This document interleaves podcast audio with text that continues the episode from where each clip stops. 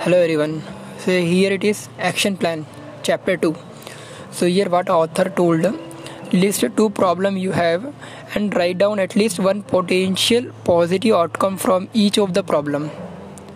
And one more thing this is not easy for most of the people because most of us are not used to, to looking for opportunity in problem.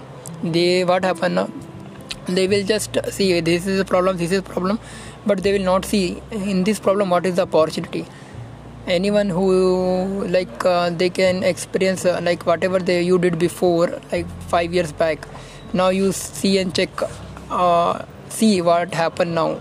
Is there any positive things whatever you happened wrong that time it looks like wrong but now is it positive? I think you will understand what i want to say another one is practice this strategy with future problem you may counter.